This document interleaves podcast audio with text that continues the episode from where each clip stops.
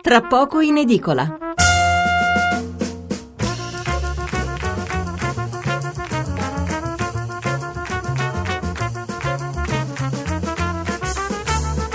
Buonasera da Stefano Mensurati e benvenuti all'ascolto di Tra poco in edicola, la rassegna stampa notturna di Radio 1. 800 055 101 è il numero verde per intervenire in diretta. 335 699 29 49 il numero per mandarci un sms. Due gli argomenti che primeggiano sui giornali di giovedì 11 maggio. Primo, la sentenza della Cassazione sull'assegno di mantenimento da pagare al coniuge più debole che non dovrà più garantire lo stesso tenore di vita precedente ma l'autosufficienza. Secondo il rogo di Roma nel quale hanno perso la vita tre sorelle rom. Eh, per quanto riguarda la politica, ancora in primo piano la vicenda Boschi, molti titoli anche sui rapporti fra ONG e scafisti.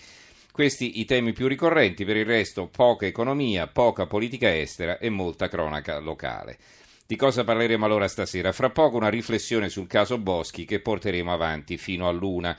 Dopo GR presenteremo il nuovo numero di Panorama e a seguire altri due argomenti. Il primo, la nube provocata dall'incendio nel deposito di plastiche a Pomezia, vicino Roma. Cercheremo di capire quali sono i pericoli, visto che come sempre il tam tam della rete diffonde un sacco di notizie improbabili. Per chiudere dedicheremo poi uno spazio alla novità in materia di divorzio.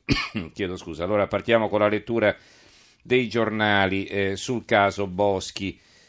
Eh, il giornale Caso Etruria Boschi scaricata da tutti la polemica sul salvataggio della banca. Il fatto quotidiano Boschi mente, ecco le prove. 2014 summit in casa su Etruria, 2015 Unicredit si attivò per lei. Altro che niente conflitto di interessi, da neo ministra ricevette i banchieri che volevano resistere alle richieste di fusione di Banca Italia e Ghizzoni fu spinto a valutare il salvataggio dell'Istituto di Arezzo senza esito. C'è la vignetta di Vauro con la Boschi che canta Sono una donna, non sono una banca. Poi abbiamo eh, le dichiarazioni di De Bortoli, non so se è un'intervista ma c'è un virgolettato. De Bortoli, due punti, mi quereli pure, ho fonti sicure, ma gli avvocati nicchiano. Balle di ministra, non c'entrava, le bugie alla Camera, nessun favoritismo, questo è un altro servizio. Un terzo eh, pezzo invece, Giglio Magico, fuori lei ma pure Gentiloni, due piccioni e una fava, trame di palazzo. Il pezzo di Antonio Padellaro, l'ex direttore, vedi caro Grillo, la stampa non è tutta da buttare.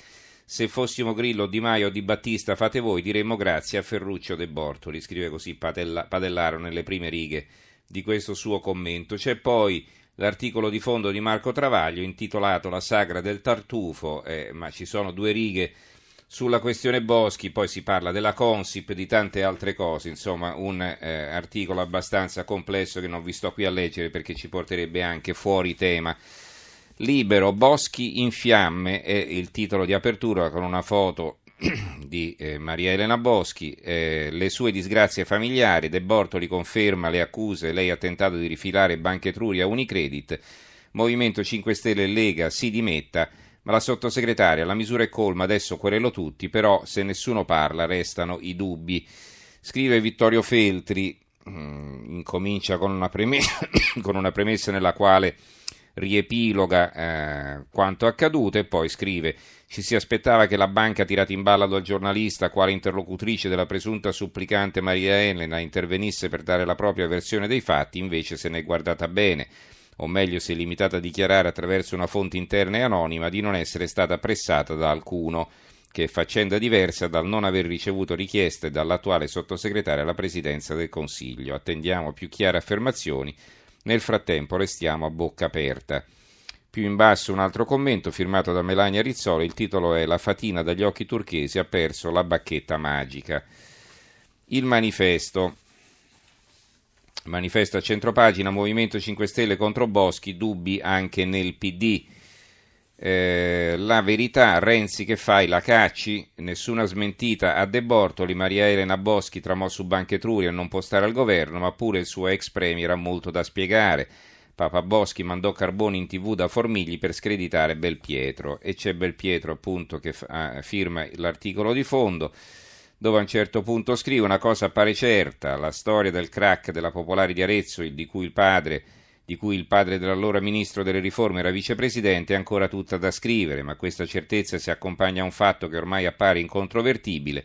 Mentre l'Istituto di Credito Toscano affondava, lasciando sul lastrico migliaia di risparmiatori, provocando il suicidio del pensionato Luigino D'Angelo, a Palazzo Chigi conoscevano con largo anticipo le condizioni in cui versava la banca e non solo non è stato fatto nulla per impedirne il fallimento, ma addirittura si è fatta una riforma delle popolari che ha consentito proprio sulle azioni dell'Etruria forti speculazioni. Insomma, la banca sprofondava nei debiti, il governo sapeva, ma ufficialmente taceva, qualcun altro invece guadagnava. Il dubbio. La ministra querela il giornalista, lapidazione per Boschi, 5 Stelle e Bersani scatenati, ma non spuntano le prove.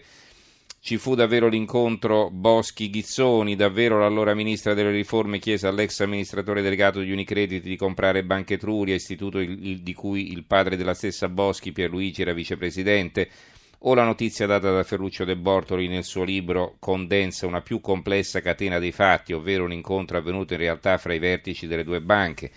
Federico Ghizzoni, appunto, il presidente di Banca Etruria, Lorenzo Rosi, incontro che Maria Elena Boschi avrebbe solo facilitato. Non sono differenze da poco, la soluzione del rebus rischia di mandare in archivio la batteria di fuoco alzatesi ieri contro l'attuale sottosegretario alla presidenza del Consiglio. Il commento di Piero Sansonetti, il direttore del Dubbio, è questo, il titolo è Il candidato di nome De Bortoli, puntini puntini. Se De Bortoli ha le prove, allora la Boschi deve dimettersi, però De Bortoli le prove deve esibirle subito. Un'accusa così grave non regge sulla parola, a meno che non si spieghi tutto con la ricerca del candidato Premier a 5 Stelle.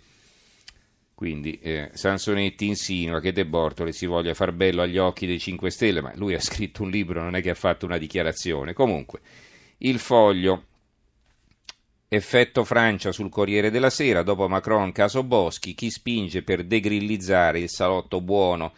Il pezzo è firmato da Stefano Cingolani. Stiamo schisci, la popolare espressione milanese che invita a tenere un basso profilo, viene subito in mente guardando come il Corriere della Sera ha trattato la rivelazione del bidirettore Ferruccio De Bortoli. Il quotidiano di Solferino ha anticipato il libro nell'edizione di martedì, ma pubblicando altri contenuti già noti, come D'Alema che voleva Draghi a capo di Mediobanca, oppure di colore. Niente sul Boschi Gate, lanciato invece da Huffington Post, il sito online diretto da Lucia Annunziata e diffuso attraverso la Repubblica.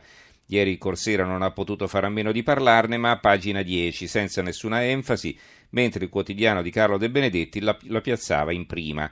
Stranezze giornalistiche, eppure non sembra credibile che Luciano Fontana, professionista di lungo corso, arrivato a dirigere la voce della borghesia produttiva, abbia bucato la notizia. Forse sapeva che è solo un pettegolezzo? La nuova di Venezia, di Venezia, e di Mestre, infine, ha un commento di Roberto Weber, il titolo è Il PD non può restare sotto tiro. Va bene, ci fermiamo qui con la lettura dei quotidiani 800 055 101 il numero verde, 335 699 2949 il numero per gli sms.